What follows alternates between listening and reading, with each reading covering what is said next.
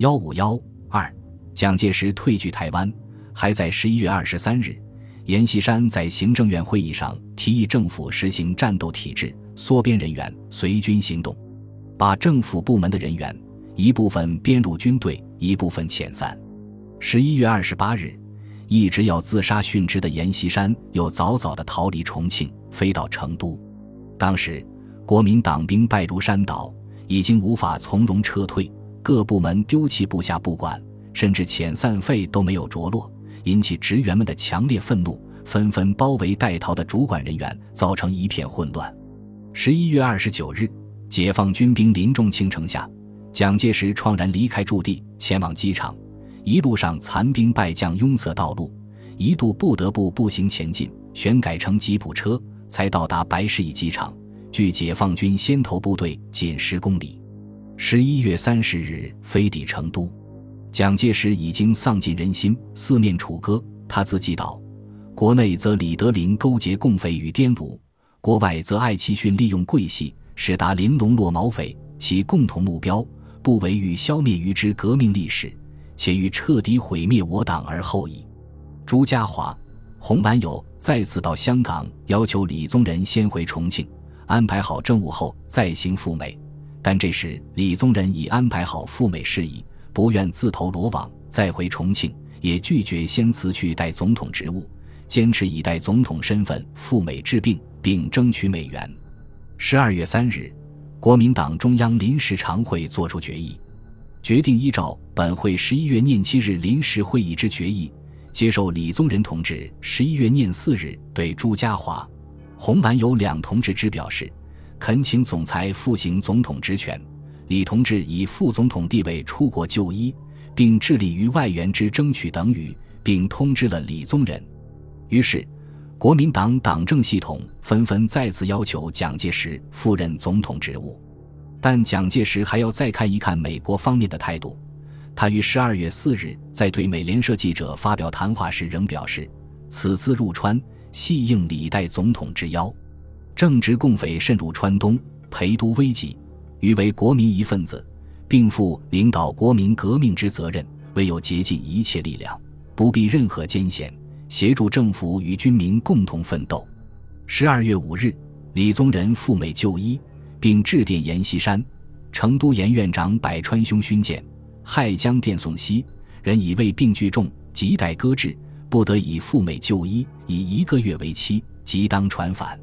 在人出国之短暂时期。”请兄对中枢军政仍照常进行。至于重大决策，仍可随时与人电商。来电所云，四位明了人之本意，特在电达。仍希就兄职权范围处理一切中枢军政情形，并随时电告。李宗仁害威，李宗仁不放弃代总统头衔，尽管这个头衔已经没有什么用处了，但他仍可以牵制蒋介石，不让蒋为所欲为。这时。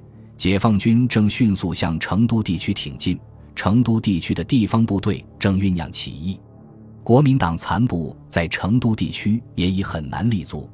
十二月七日，阎锡山主持行政院会议，通过政府迁设台北，在西昌设大本营指挥作战。同日，以顾祝同兼任西南军政长官，以胡宗南为副长官，贺国光为西昌警备总司令。十二月八日，这位要组织战斗内阁、随军行动的行政院院长阎锡山又早早地逃到了台湾。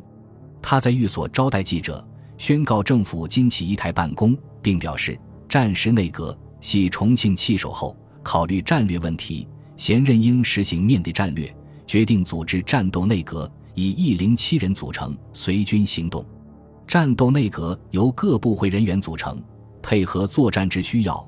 政府组织仍为总统府、五院及各部会。七日晚，为各方与政府联系便利计，决定政府迁设台北，由军事人员组织大本营指挥作战。今后政治中心移至台湾，军事方面将加强游击战，实行面地战略。这个战斗内阁在哪里？西昌大本营又在哪里？真是天晓得。这位言行不一。